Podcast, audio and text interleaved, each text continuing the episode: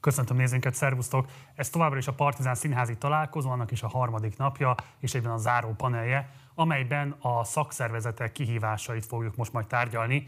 Itt is vannak vendégeink, Csöre Gábor színész, a Víg Színház tagja, illetve az ottani szakszervezet elnöke. Szervusz, köszöntelek az adásban!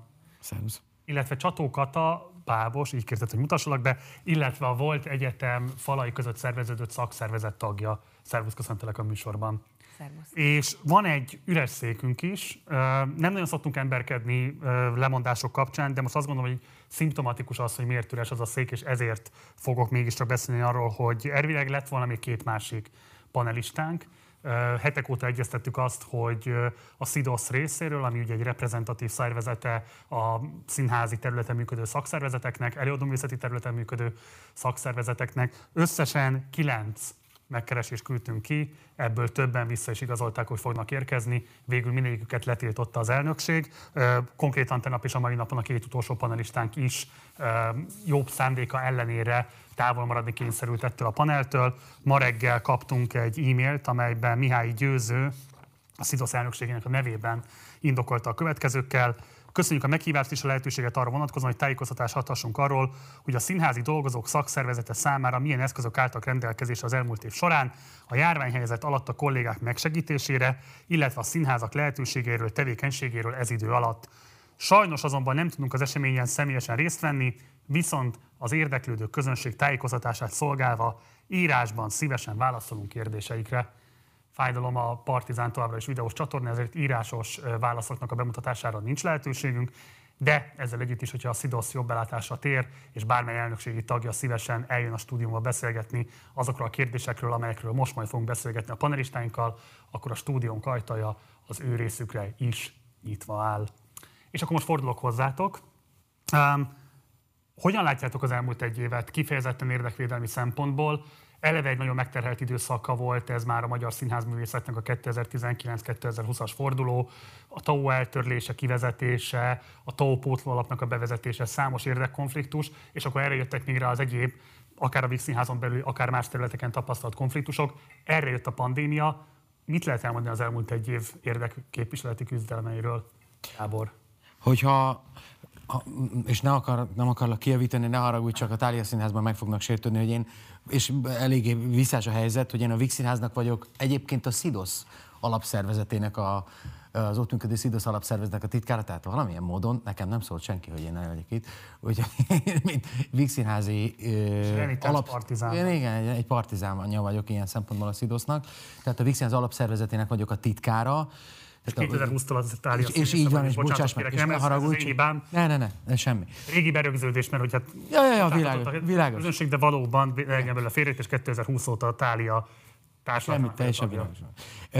Ez az egyik. A másik pedig az, hogy abszolút igazad van, tehát ez egy rendkívül terhelt időszak volt, és igazából ez a terhelés, ez már nem, nem kifejezetten mondjuk a Víg Színházzal kezdődött, hanem már ugye előtte voltak olyan, ö, ö, hogy mondjam, színházi botrányok, visszaélések, nevezd, ahogy akarod, ö, vagy nevezzük, ahogy akarjuk, ami, ami már rávilágított arra, hogy talán a pandémia alatt lesz rá idő, és tér, és hely, akármilyen füstös szobákban megbeszélni ezeket a, ezeket a problémákat, és adott esetben megoldást találni rájuk. Egyébként volt is rá példa, a Vixin az esetében például Rudolf Péterrel volt ilyen. Majd rá fogunk térni erre. A másik meg az, hogy, hogy erre, erre az egészre senki nem számított. Most függetlenül tényleg se a kormányzat, se senki, és nem is volt természetesen felkészülve egyből erre, és mindenki abban reménykedett, és ez is volt az egyik, tehát nyugodtan mondhatta, hogyha nem értesz vele egyet, hogy, ez, hogy ugye úgy volt, hogy mindjárt kinyitunk. Tehát, hogy nem, nem kellett, nem, nem, nem volt az benne, sőt, még sokáig próbálkozások voltak, hogy fog működni a streaming, tehát tudjuk fizetni a színészeket, fog működni ez, fog működni az. És kiderült, hogy az is kifulladt, az is, és igazából nem volt, nem, tud, nem tudódott finanszírozódni e, maga a szakma, konkrétan a színészek, vagy a háttérdolgozók. És akkor igazából szerintem a járvány közepén derült az ki, hogy ez így nem lesz jó, és valamilyen alapítványi, kormányzati vagy, vagy más segítségekre lesz szükség, és nem voltak ilyen alapítványok. Tehát az, azt hiszem, ha jól tudom, létre kellett hozni ezeket az alapítványokat, amíg ideig, óráig nagyon kevés, nem nagyon kevés, de hát jó, jó szándékkal, tehát ők se tudtak mindent lefinanszírozni. És nem, nem, tehát létrejöttek ezek az alapítványok, vagy egy pár létrejött, de csak ilyen lokális segítségek, vagy nem segítségek jöttek, és hogy nem akarok, tehát hogy elvált egy picit a szaramájtól ebben, a, ebben, a, ebben az időszakban az, hogy ki segít és ki nem. Színházvezetők részéről is, és, és, és egyáltalán mondjuk a kollégák részéről is. Beszéljünk majd erről mindjárt. Kata, kérlek, te is mondd el a gondolataidat. Én egy picit más oldalról közelíteném ezt meg. Egyik oldalról a hiányosságok megfogalmazása és az, hogy mi, hogyan működik és mi az, ami életszerű és nem életszerű, az a mi esetünkben már egy picit hamarabb, még a pandémia előtt ö, ö, elindult magával azzal, hogy hogyan is milyen módon lehet csatlakozni egy szakszervezethez. A Színház és Filművészeti Egyetemen működött a SZIDOSZ, illetve működött egy ideig, az utóbbi időben már kevésbé, és amikor az FDS-t megkerestük, illetve a PDS-t megkeresett minket, a már is mondom, már is mindent, mindent fogok tisztázni. Az FDS a Felsőoktatási Dolgozók Szakszervezete, a PDS pedig a Pedagógusok Dolgozók Szakszervezete, és az első hullám után, amikor beütött nálunk a krach, akkor szerettünk volna körülnézni és egyáltalán feltérképezni, hogy milyen módon és hogyan tudjuk védeni a dolgozók érdekeit. És egyszerűen szembesültünk azzal, hogy nagyon sok esetben rugalmatlanok ezek a szakszervezetek, illetve például köbevésett, hogy évente csak egy közgyűlés van, amin új tagok felvétele történik, tehát hogyha az éppen az előző hónapban volt, akkor egy egész teljes évet kell várni ahhoz, hogy az ember belépjen egy ilyen szakszervezetbe, vagy esetleg egy intézményt beléptessen a szakszervezetbe. Ez nem a pandémiához tartozik, csak szeretném azt arra felhívni a figyelmet, hogy ez volt az egyik olyan számunkra nagyon érdekes tünetjelenség. A másik pedig az, hogy bármennyire is erősen és még jogilag is teljes módon tudtuk és képviseltük, és rengeteg segítséget kaptunk a szakszervezeteinktől, hogy például egy sztrájkügyet végigvigyünk, mégsem tudott ez megvalósulni. Tehát, hogy nyertünk, mindenki kimondta, hogy nyertünk, és ettől függetlenül mégis egy akkora hiányosság van jogi szabályozás tekintetében, ami szintén egy nagyon komoly érdekvédelmi kérdéskör, hogy milyen módon és hogyan tudják az érdekeiket ténylegesen képviselni ezek a szakszervezetek, és akkor most még egy picit ráugrom a pandémiára, vagy szeretnék ide visszacsatolni. Amit én jobban látok, és amihez hozzá tudok szólni, azok a függetlenek, illetve a bábos szakma, és mind a két helyen azt tapasztaltam, hogy mindenki megpróbálja lefedni azt a független a FESZ-nek, a Független Művészeti Szövetségnek köszönhetően a háttérszakmásoknak próbáltak segítséget nyújtani. Nyilván természetesen ez csak részben sikerült, tehát hogy azok a pénzek, amik befolytak, azokat ö, utána szétosztották, de nem tudta lefedni a teljes szakmát, és nyilván nagyon sok kérdőjel maradt utána. Illetve a másik felület, a bábosoknál ugyanez megtörtént, hogy volt egy óriási pénzgyűjtés, és utána megpróbáltunk segíteni a nagyon rászorultaknak, de ez is egy nagyon komoly kérdés, hogy mit jelent, hogy nagyon rászorult, és ki az, aki kevésbé rászorult. Tehát egyáltalán nem lett ez megoldva, hogyha a pipa kérdéskört érintjük. A Gábor által felvetett szolidaritási megmozdulások közül ugye hármat érdemes megemlíteni, lehet, hogy volt több is, majd esetleg akkor egészítsetek ki. Ugye volt egyrészt a Köszönjük Magyarország felhívása, amit az Emmi írt ki, ez egy pályázat volt, volt a FESZ-nek egy segélyalapja, illetve volt a Tália Színház kezdeményezésére szintén egy gyűjtés. Milyen más olyan szolidaritási alapot láthatok működni, ami szerintetek fontos, jó lenne róla beszélni, és jó lett volna, hogy esetleg ezek a különböző kezdeményezések valami fajta közösséget is tudnak vállalni. Ez az egyik, ne hagyjuk ki az előbb művészeti jogvédő irodának a kezdeményezését, ha jól tudom. Ők két alkalom, de, de lehet, hogy meg, megleszőznek érte a Tomori Palék, minimum két alkalommal is, vagy akár több, nem tudom pontosan, mert ugye az érintettek, az mindig az érintettektől függött, hogy több alkalommal is próbáltak segíteni, és volt kiírás, hogy lehetett pályázni pénzre. Ugye, Kata? Igen. Jó, akkor nem mondtam hülyeséget. És de én, én ezekről tudok, és könnyen elképzelhető, hogy lokálisan, színházban, vagy, vagy közösségekben, kisebb közösségekben, most nem, nem vagyok ott a, a vidéki városokban, és nem vagyok annyira up de lehet, hogy ott is voltak ilyen városi segítségek, nem tudom pontosan, elképzelhető. Amit én említettem, az a Bábművész Szövetségnek a felhívása volt, és ez szintén ugyanilyen lappal működött, hogy először ment egy köri hogy ki az, aki bele tud ebbe tenni, és utána pedig lett egy felhívás, amire szintén pályázati úton lehetett jelentkezni. Ez az első hullám alatt majdnem egy fél éven keresztül ment, és havi szinten próbálta a jelentkezőket pénzhez juttatni, és most pedig a második hullám alatt szintén egy ilyen három-négy hónapon keresztül próbáltuk a pénzeket osztani.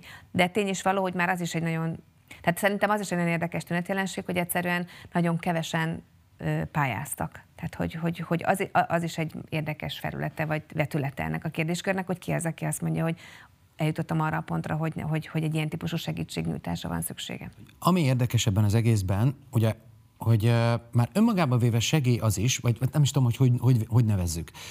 Segítség az is, hogyha mondjuk egy színház, van erre példa, egy színház uh, uh, számlás uh, színházi dolgozókat foglalkoztat, színészeket, és úgy próbál segíteni az igazgató, hogy visszaveszi őket állományba, és a saját büdzséjükből természetesen valami alapot tud, hiszen jogalapot teremt arra, hogy, hogy fizetést tud nekik így juttatni. Egy cégnek nem lehet fizetést, egy Hamlet BT-nek nem lehet fizetést adni csak úgy, hogy nincsen, nincsen, nincsen elvégzett tevékenység. És ez az elvégzett tevékenység önmagában véve is már egy mm, problematikus, ugye, hogy hát ha színész vagy, akkor ben próbálsz. Persze, Na de hát akkor lefertőződsz. Akkor ne gyere be. Akkor, akkor viszont hogyan tudunk neked pénzt adni? És hogyha már pénzt adunk neked, jó akaratú színházigazgatók ö, véleménye szerint, és én is azt gondolom, hogy hát nem dolgozol, és mégis kapod a fizetésed, azért végig az valamilyen még, ha alapfizetés, és színházi alapfizetés azért nagyon gyatra általában véve, tehát a színházaknak úgy van kiszámolva azért a fizetésük, hogy akkor keresnek, hogyha a színház is keres, és hogyha vannak előadások de legalább valami túlélésre segítség, tehát ilyen lokális segítségre gondolok. És természetesen, amikor arról beszéltem, hogy mi válik el mitől, az akkor pedig arról beszélek, hogy van, aki ezeket nem lépte meg úgy, hogy mondjuk adott esetben egy színház gyűjt pénzt, fene se tudja mire, de itt több milliárd forintokról is beszélünk, és mégis mondjuk azt mondanám, hogy kölcsön, vagy, vagy, vagy előleget ad egy-két előadásra a dolgozóinak, és itt a háttérdolgozókról is beszélek, és nem feltétlenül csak állami, hanem magánszínházakról is beszélünk. Közben pedig ezek az összegek bizony megérkeztek a, a színház fenntartására az államtól. Tehát azt mondod, hogy van olyan színház, vagy van tudomásod olyan színházról, ami annak ellenére megkapta a támogatását az államtól, azt nem osztotta tovább azoknak a dolgozóinak, akik ekközben bevétel nélkül tengették az életüket? Igen, de azért ezt kiegészíteném azzal, hogy nem biztos, hogy ez az állami támogatás elég lenne ö, arra, hogy ezt, ö, ezt, mm, ezt finan- lefinanszírozza. Ugye van egy ö, borzasztó ö, ellentmondás, hogy a színház ugye akkor két módon keres. Ha vagy be van zárva, mert az állami támogatás és ez, ez megvan, viszont nincsen, ö, nincsen kiadása, tehát akkor, akkor nyereséges, vagy nagyon, ha be van zárva, vagy pedig, hogyha teltházzal van. A kettő között nincs átmenet.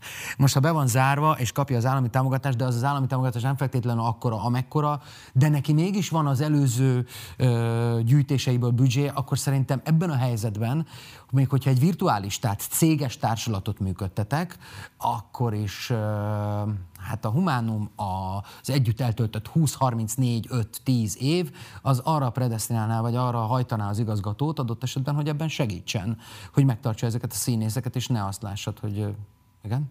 Mondja, nyugodt fejezbe. És ne, az, és ne azt lássad, hogy bár nem szégyen, voltos uh, biciklis futártáskával kelljen hajtani a, a, a biciklit és kivinni a pizzát. Felteszem, hogy nem kívánsz konkrét színházat megjelölni most. Ah,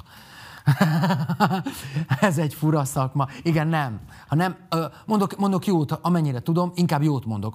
Ha jól tudom, akkor a József Attilában például visszavették a színházakat. A József Attila színházban nem csak visszavette állományba a színészeket, és akkor így segített. Hadd nem mondjak rosszat, majd kiderítitek úgyis, nem olyan nehéz. De volt olyan, de volt olyan... De volt olyan is, hogy de volt olyan is, és akkor mondok egy másik példát, hogy azért, azért az is az is, az, az is visszás szerintem, hogyha egy magánszínház ö, csinál egy csapatot, és hosszú időn keresztül ö, működnek együtt, és mindenki jó jár, egy win-win situation, mert hiszen előadáspénzeket jobban keresnek a magánszínházakban a színészek, mint az, által, mint az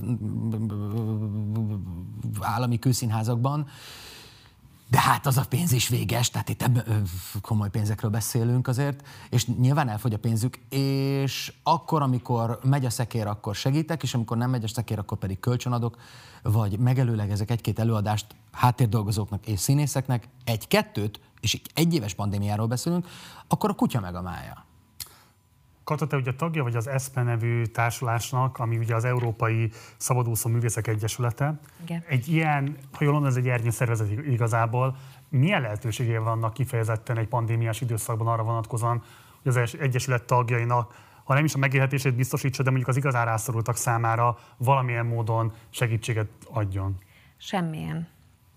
Megmondom őszintén, ez az igazság, hogy konkrétan ez az ernyőszervezet egy működési támogatás kapcsán most már évek óta öt azaz 5 darab millió forintból tengeti az életét. Hány művész a tagjának az Egyesületnek? Nem is, tehát inkább, hogy hány társulat. Ugye ez, ez az egész Egyesület arról szól, hogy mind a pályakezdő, mind pedig azokat a művészeti csoportosulásokat, akár ez egy személyes, akár ez egy család, akár ez egy 20-30-40 fő, mondok példákat is erre nagyon szívesen, ahhoz a lehetőséghez juttassa, hogy mind a jogi hátteret, mind pedig azt a gazdasági könnyített menetet, hogy az elszámolásokat és az összes ezzel járó adminisztrációs tevékenységet elvégzi ezeknél a társulatoknál.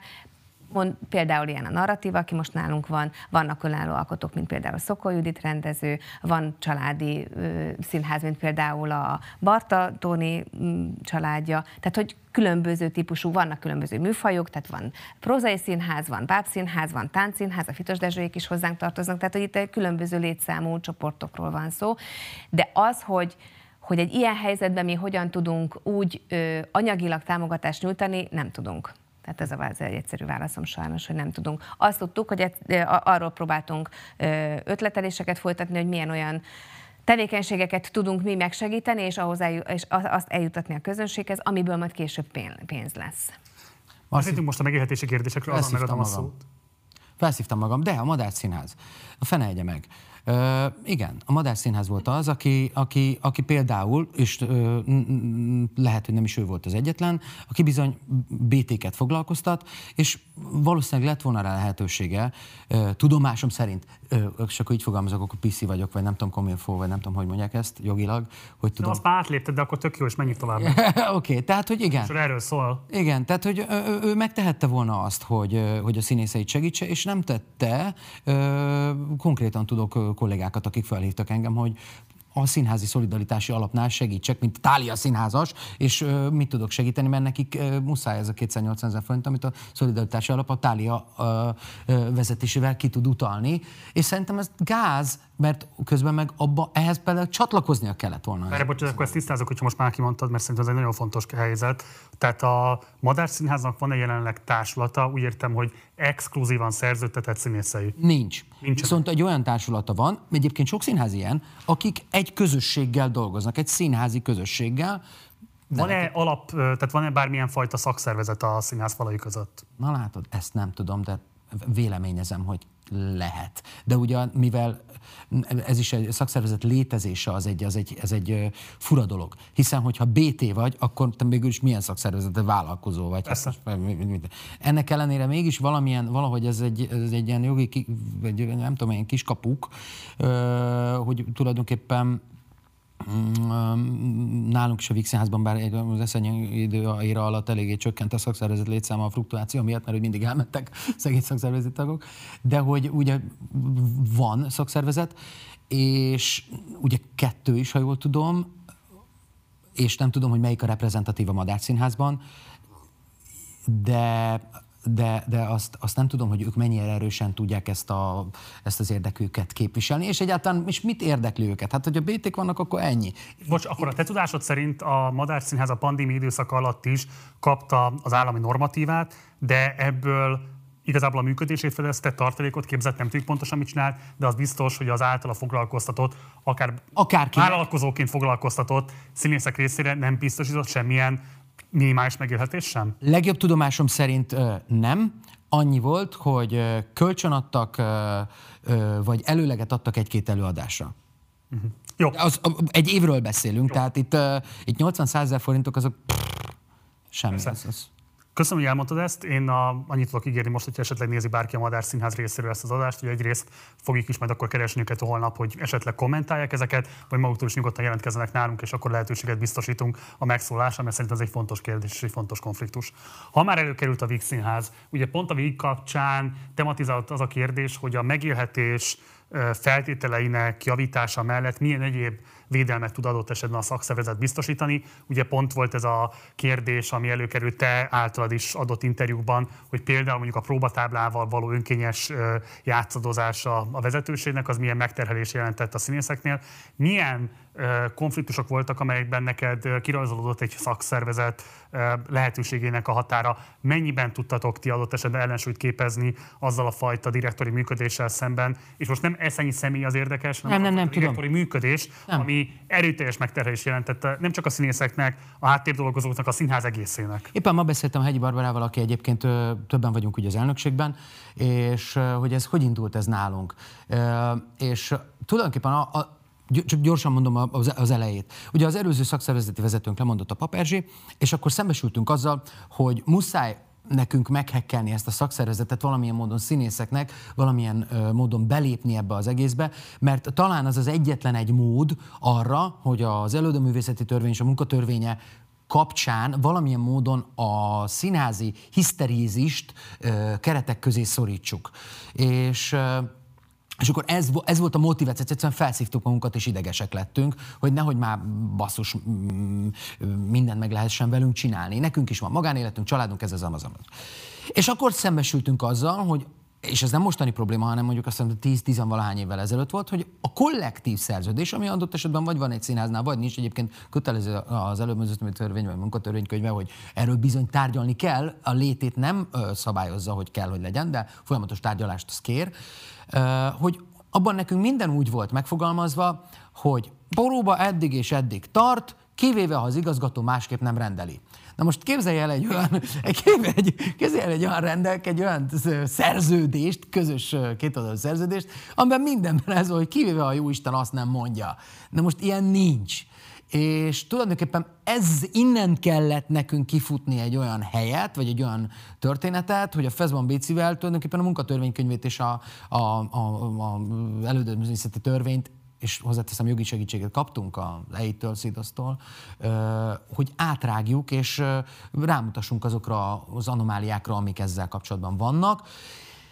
És bár írott anyagként megvolt, mint a tíz parancsolat, de ahogy a tíz parancsolatot se tartja be mindenki, a színházban ebből se tartottak be hetet, nyolcat, kilencet, természetesen, de legalább volt, és meg tudtunk valamilyen módon, tudtunk valamilyen módon hivatkozni rá. Nem tudom, hogy feleltem-e a kérdésedre. Igen. Ugye azt elmondtad az előbb, hogy az ESZPE nem alkalmas arra, hogy érdekvédelmi szervezetként működjön. A FESZ részéről te hogy tapasztaltad, hogyan tudta kifejezetten a független szférának az érdekeit adott esetben felhangosítani, artikulálni, milyen típusú érdekvédelmi tevékenységre volt hivatott, vagy mire volt képes a szövetség? Ez egy közös döntés volt. Tehát volt egy közgyűlés, ahol feltette a FESZ ezt a kérdést már a vezetőség, hogy milyen módon és hogyan tudjuk elképzelni, és hogyan tudjuk vinni tovább ezt, illetve hogy kiknek ö, adjunk lehetőséget erre a pály, pályázni. Tehát kik azok, akiket támogasson a FESZ. Nyilvánvaló, hogy ez nem egy nagyon túlfinanszírozott ö, szervezet, a saját költségvetéséből tudott erről félretenni, illetve még gyűjtött ehhez, hogy több legyen, és több mindenki tudjon támogatni. És azt kell, hogy mondjam, hogy ez a közgyűlésnek lett a, a döntése, hogy a háttérszakmát tűzte ki célul, tehát hogy ez egy közös döntés volt, hogy, hogy mi azt szeretnénk, hogyha a háttérszakmások kapnának támogatást, mert hogy egyszerűen nem látjuk ezt a hézagot betömve semmilyen, se közszínházi keretek között, se más hely, helyeken, ahol, ahol ezt a szférát támogatná, és így született meg aztán ez a bizonyos támogatási alap, ami aztán szétosztásra került. Volt próbálkozás arra vonatkozóan, hogy a különböző alapok között valami fajta együttműködés legyen? Tehát, hogyha van a tárjánál egy elindított ilyen együttműködés, vagy szolidaritási alap, hogy esetleg a minisztérium hallja meg ezeket a kezdeményezéseket, próbálkoztatok-e ilyennel, vagy próbálkozott a szövetség ilyesmivel? Kellett-e volna ilyesminek létrejönnie, vagy nem? Én azt gondolom, hogy olyanok jöttek lé, tehát az, hogy ö, folyamatos tájékoztatás volt a tagoknak arra, hogy most ez jött ki, az jött ki, amaz jött ki, ha te ilyen típusú művész, hogy akkor itt tudsz tá- tá- támogatást kérni, vagy ott tudsz pályázni. Tehát ez a típusú információ átadás az megtörtént. De az, hogy ezek a ö, szövetségek leültek volna egymásra, és akkor beszéltek volna erről, vagy kialakítottak volna erre bármilyen stratégiát, vagy mm, közösen al- al- alkottak volna meg, az szerintem nem történt Miért meg. Ez, ez, Gábor, ezt tőled is kérdezem. Én, én, én szerintem, szerintem ez, amennyire én tudom, hogy a Kálmista Gáborral, Gáborral én erről keveset beszéltem, de amit beszéltem róla, ő is tulajdonképpen eh, még most is ott ül, hogy, hogy, hogy mi, miért, eh, mi a probléma ezzel, hogy adott esetben egy színház, vagy egy másik színház, vagy egy másik szervezet, vagy bárki, vagy egy magánszemély még nem tol bele pénzt ebbe, és nem, nem működnek együtt. Nem volt olyan, hogy valakivel együtt működ, dísi kísérlet lett volna, és ezt visszautasította volna az én tudomásom szerint. Hogy miért? Szerint, most nem tudom, szerintem büdös az egyiknek a másik, szóval nem, nem tudom, vagy, vagy, vagy mindenki máshogy próbálta megoldani. Mert hogy a államista mondja, akkor ez biztos nem jó, hogyha az egyik mondja, akkor biztos nem jó. Nem, nem arra. Rendkívüli helyzet sem volt képes arra, hogy valamilyen módon ezeket a csatatereket áthidaló megoldások jöjjenek létre? Ma, Bocsássatok meg, én egy picit másik oldalról közelíteném. De lehet is. Egyszerűen, nem, nem, nem, nem. Ha, történt egy olyan élethelyzet, amiben mindenki csak kapkodta a fejét. Egyik oldalról tényleg senki nem látta, hogy ez meddig fog tartani. Nem lehetett ezt előre jósolni, hogy ez most egy pár hónapos megoldást, vagy pedig egy életre rendezkedjünk be erre. És a harmadik pedig, hogy mivel annyi baj volt, és olyan sok helyről jött a baj, hogy mindenki az adott nappal foglalkozott. igaz, hogy nem volt erre. a fejét, ez nem volt, van. nem, az, hogy a második hullámnál már miért nem történt meg, szerintem ott sokkal jogosabb ez a kérdés. Akkor se tudtuk, hogy meddig fog tartani, vagy hogy mikor lesz az első könnyítés, vagy konkrétan tényleg ez me- mennyire. Hát azért azt már lehetett tudni, hogy ez, lesz. ez, ez az évad, ez kuka. Azt lehetett tudni, És az, abszolút. azt ki és lehetett számolni, hogy az évad kuka, akkor még plusz három hónap, ami kuka. Hát ezért mondom, hogy az, hogy, hogy ezután miért nem történt meg. Szerintem azért, mert rengeteg, tehát azok az emberek, akik például, vagy én mondom ezt a két helyet látom, akár a ö, Bábművész Szövetségnél, akár a Fesznél, egy ember nyolc ember munkáját végzi el. Tehát nem a, nem a nem akarok valakihez szólni, vagy nem akarok konstruktív lenni, és lezárom, és bezárom, és nem tudom, körülhatárolom magam, hanem egész egyszerűen nem tart ott, hogy még, még akkor még, fú, még akkor még üljünk le, és akkor erre is kössünk valamilyen masnét. Még azt is megtudnám, hogy lehet, hogy jogi akadálya is lehetett volna, szóval nem látta senki azt, hogy most ennek két alapítvány hogyan tud együttműködni, hogy osszák ki a pénzt, a kuratóriumok működése, etc. Nem tudom pontosan. Azért azt még hozzátenném, hogy voltak a külföldről is jöttek ilyen segélyek. Tehát, hogy ez nem csak Magyarországon belüli ügy volt, de az is nagyon kevés emberhez jutott el. A SZIDOS szerepét hogy láttátok a pandémia alatt? Mennyiben volt kezdeményezője annak, hogy legyenek ilyen szolidaritási megnyilvánulások? Próbálta koordinálni ezekben, próbálta ezeket kezdeményezni, próbálta lobbizni például a minisztériumnál, vagy az NK-nál, vagy az MMA-nál, hogy álljon az élére annak, hogy legyen valami fajta megsegítése háttérdolgozóknak, művészeknek egyáltalán, akik a bevételüktől estek el ebben az időszakban. Én nem tudok a SZIDOSZ nyilatkozni, ugye már nem vagyok az elnökségében. A legjobbat feltételezem, kapcsolat megvan, és mivel ugye egy házban, egy házban működnek az EI-vel, ugye az EI-vel való szoros kapcsolatuk az, az elvitathatatlan, és ott biztos, hogy, hogy, hogy történtek ilyen megbeszélések, és EI már pedig működött is. Hogy a győző és a, a kormányzat... Győző az elnök. Mihály Győző, igen. Mihály Győző és a kormányzat, a kulturális kormányzat között milyen kapcsolat folyt, azt nem tudom, de azért tegyük hozzá, hogy a SZIDOSZ-nak van ö, saját ö, büdzséje arra, most mondok egy példát, nagyon egyszerű példát mondok, hogyha valakinek meghal a mamája, szakszervezeti tag, Isten adja, hogy bárkinek így legyen, akkor nálunk a Vixi házban van egy összeg, amit félre tudunk neki rakni segélyezés, hogy ö, el tudja temetni, és még ennek a, tehát hogyha mondjuk 100 ezer fontról beszélünk, akkor mi 40-et, ő pedig még 60-at hozzá tud adni. Ez már önmagába véve olyan összeg, ami itt 80-100 ezer forintos összegekről beszélünk, ami segélyezés. Tehát már ez önmagában véve, hogy a működésben e, ilyeneket tud utalni, már ez önmagában véve segítség. Ne haragudj, még egy dologgal szeretném ezt kiegészíteni. Elkezd, elkezdhetek beszélgetni arról, hogy milyen pontokon vannak hiányosságok. Én még egy dologra rávilágítanék, és szerintem pont ezek a nagyon nehéz időszakokban derül ki, hogy mennyire szükségünk van ilyen típusú érdekvédelmi szövetségre, és hogy ez, ez hatékonyan és jól működjön. Amikor elkezdtük ezt az egész uh, sztrájkot, akkor kiderült, hogy egyszerűen nem tudunk sztrájk alapot létrehozni. Hiába vagyunk szakszervezetek tagjai, egész egyszerűen ott is több hónapos lefutási idő, még például egy, egy sztrájk alapot be lehet indítani. És ez De miért, renge, uh, Egyszerűen azért, mert ez benne van az alapítókiratában a szakszervezetnek.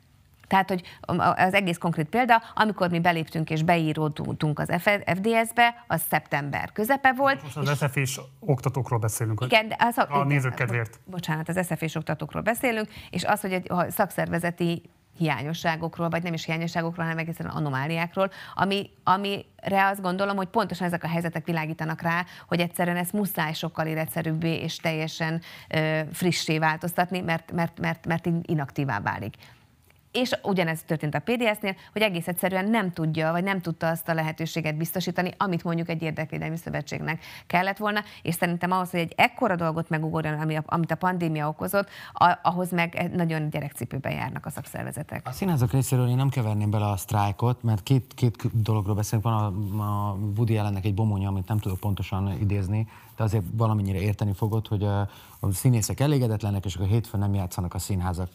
És akkor mi van? Tehát nem történt igazából semmi. Azért mondjuk én azt nem írnám alá, hogyha egyszer megtörtént Magyarországon, akkor ne történne hmm. semmi. Ha a hétfőn nem játszanának a színházak, kedden játszanának már. Nem tudom, lehet, hogy túlértékeljük.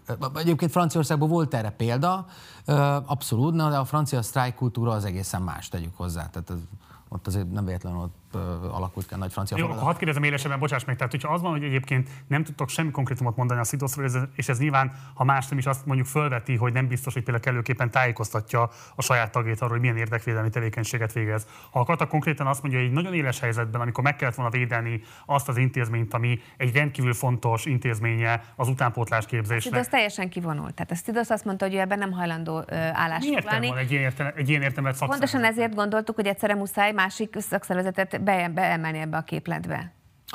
Uh, van értelme. Uh, nyilvánvalóan uh, nyilvánvalóan uh, azt, azt elvitathatatlan, és ezt én nem tagadom, hogy uh, ez egy, ez egy, az SFE ügye, ez egy, ez egy vékony jég volt a Szidosznak, ezt én nem mondom, és még rengeteg ilyen vékony jég van a helyzetben, de ha a pozitívumokról beszélünk, akkor ha nem lett volna a SZIDOSZ, és nem lett volna a SZIDOSZnak a, a bázisa, akkor például mi az életben nem tudtuk volna megharcolni a saját harcunkat, mondjuk a Vígszínházban.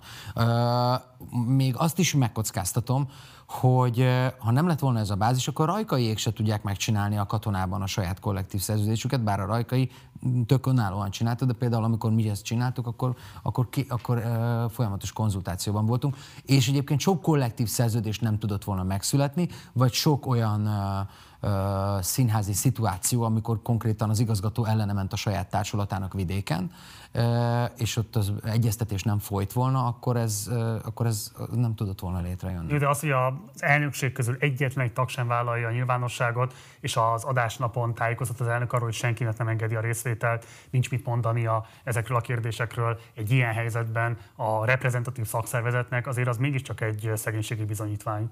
Erre most igennel vagy nemmel kelljek válaszolni? Amilyennel, amilyennel akarsz, Gábor. Tehát... Igazad van. Igazad van. Mit lehetne tenni akkor? Én szerintem ez... Vélemény... Meg kell nőni ehhez a feladathoz.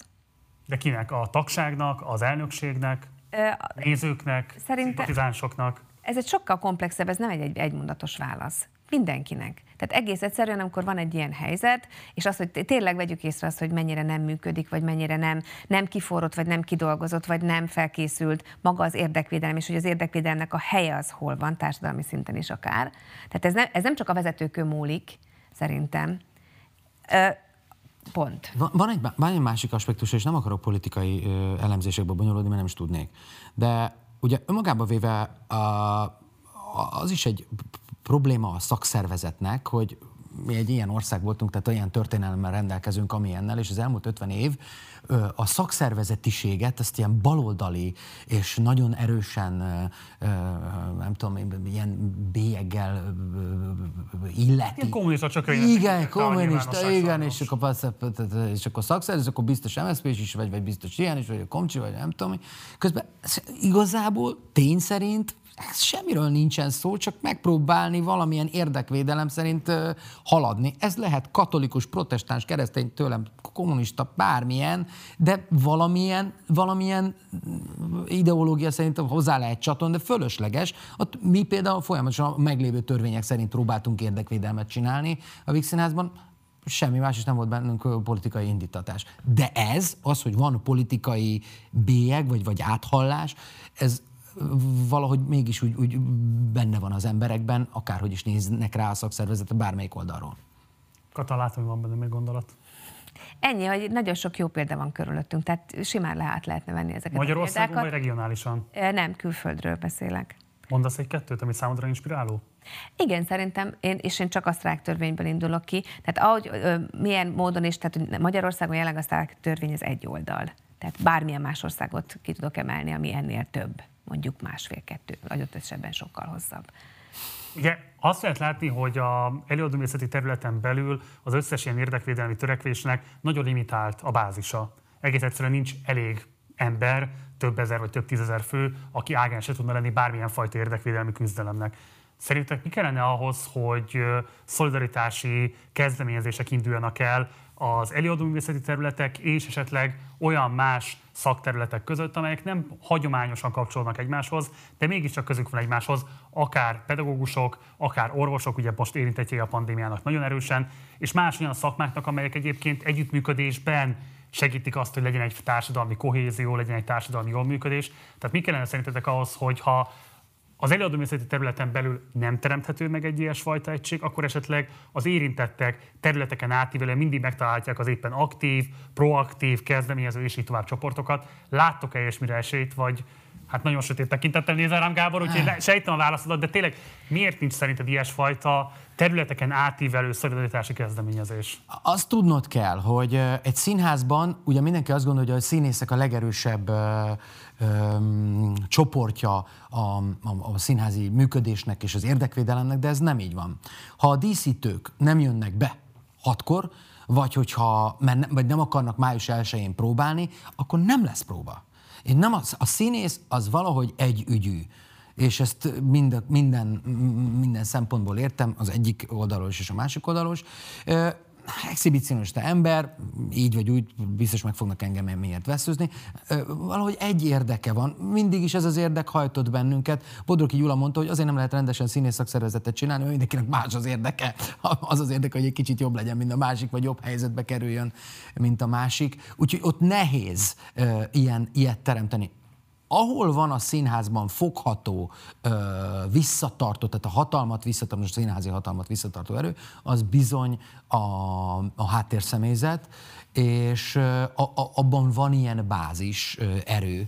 A színészek között szerintem nem nagyon, és most hirtelen is felejtettem, hogy mit akartam pontosan mondani. Igen, és ennél fogva én megmondom őszintén, a színházi sztrájk értelmét nem nagyon tudom. Tehát tényleg, mint színészként, és nem is, vagy, nem is így vagyunk szocializálva.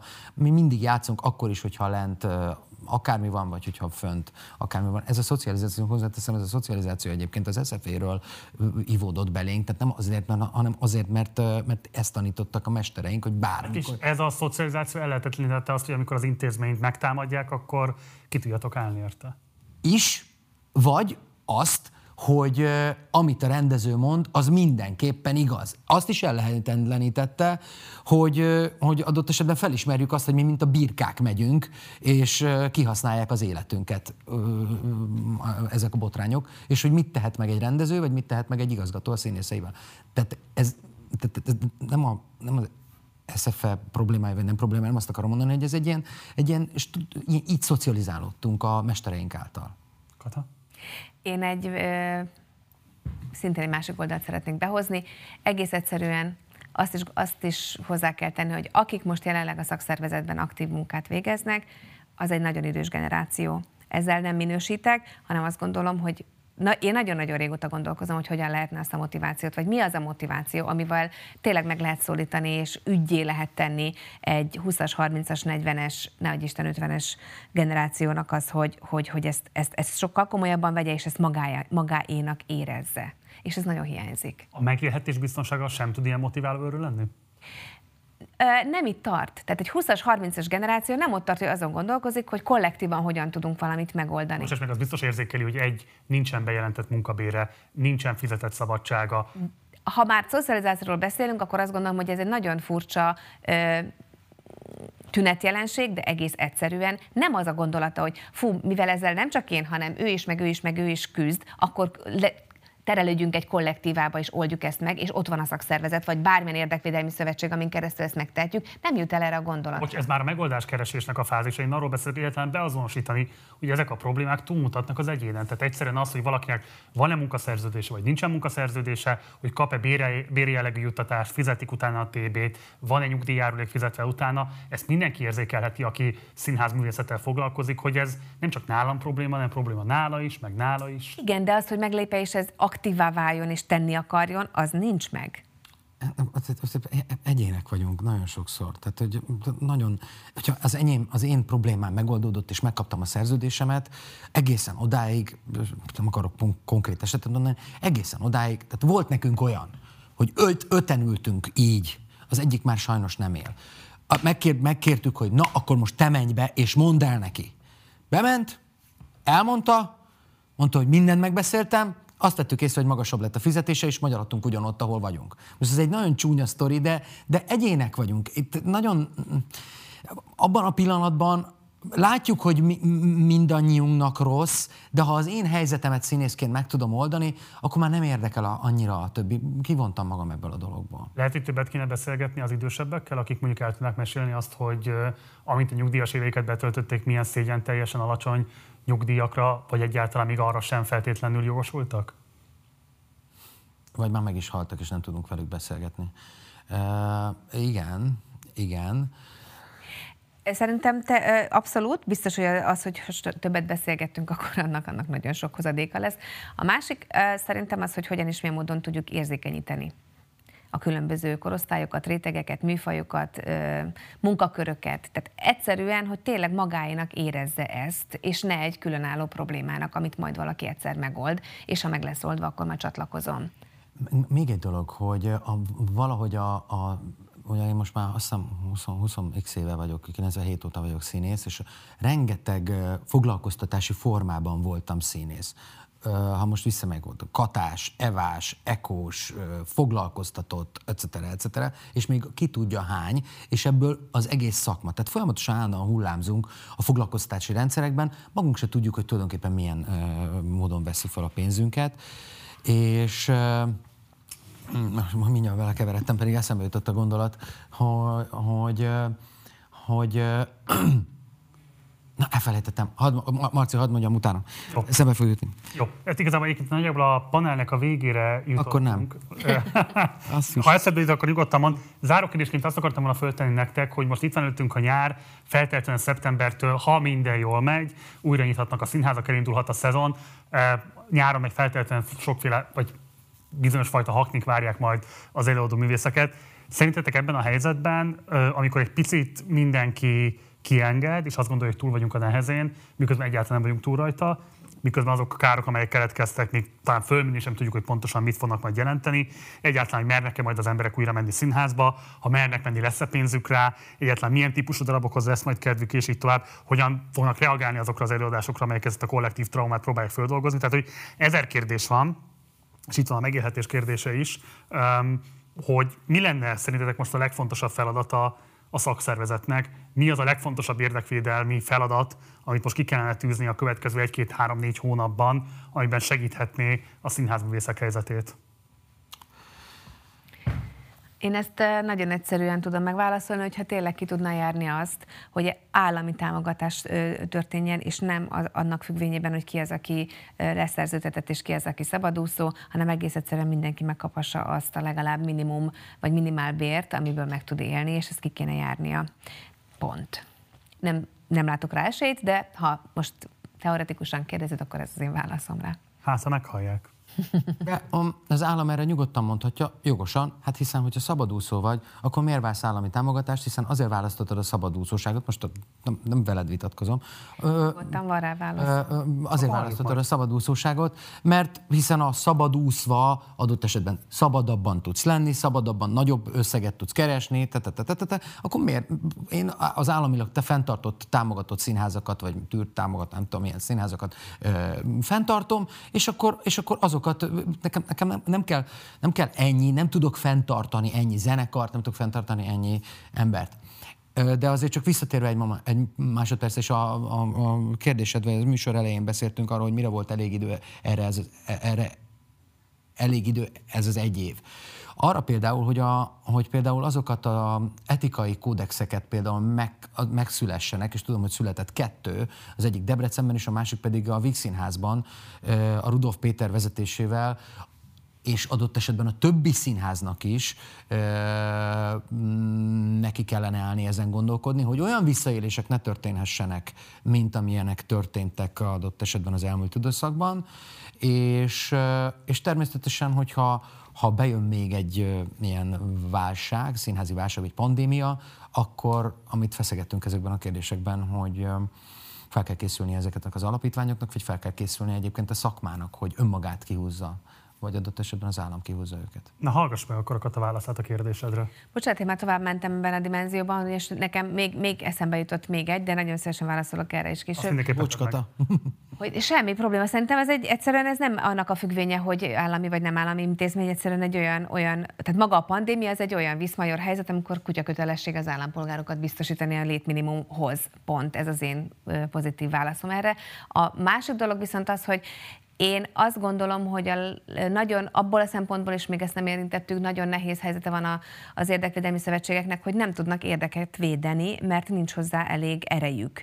És az, hogy ez hogyan lehet ezt a lobby tevékenységet még, még hatékonyabbá tenni, és akkor csak egy utolsó példa, nem akarom beemelni, de vagy ezzel tudom a legjobban alátámasztani a Fundán Egyetem, és a, ahogy tényleg az FDS lesöpörték az asztalról, és egyszerűen szóba se álltak, vagy hát egy ilyen nagyon ö, semmire sem nevezhető választ kaptak a megkeresésre. Tehát egyszerűen, hogyha van egy felsőoktatási dolgozók szakszervezete, azt nem lehet levegőnek nézni, vagy jobb esetben egy országban nem kéne levegőnek nézni.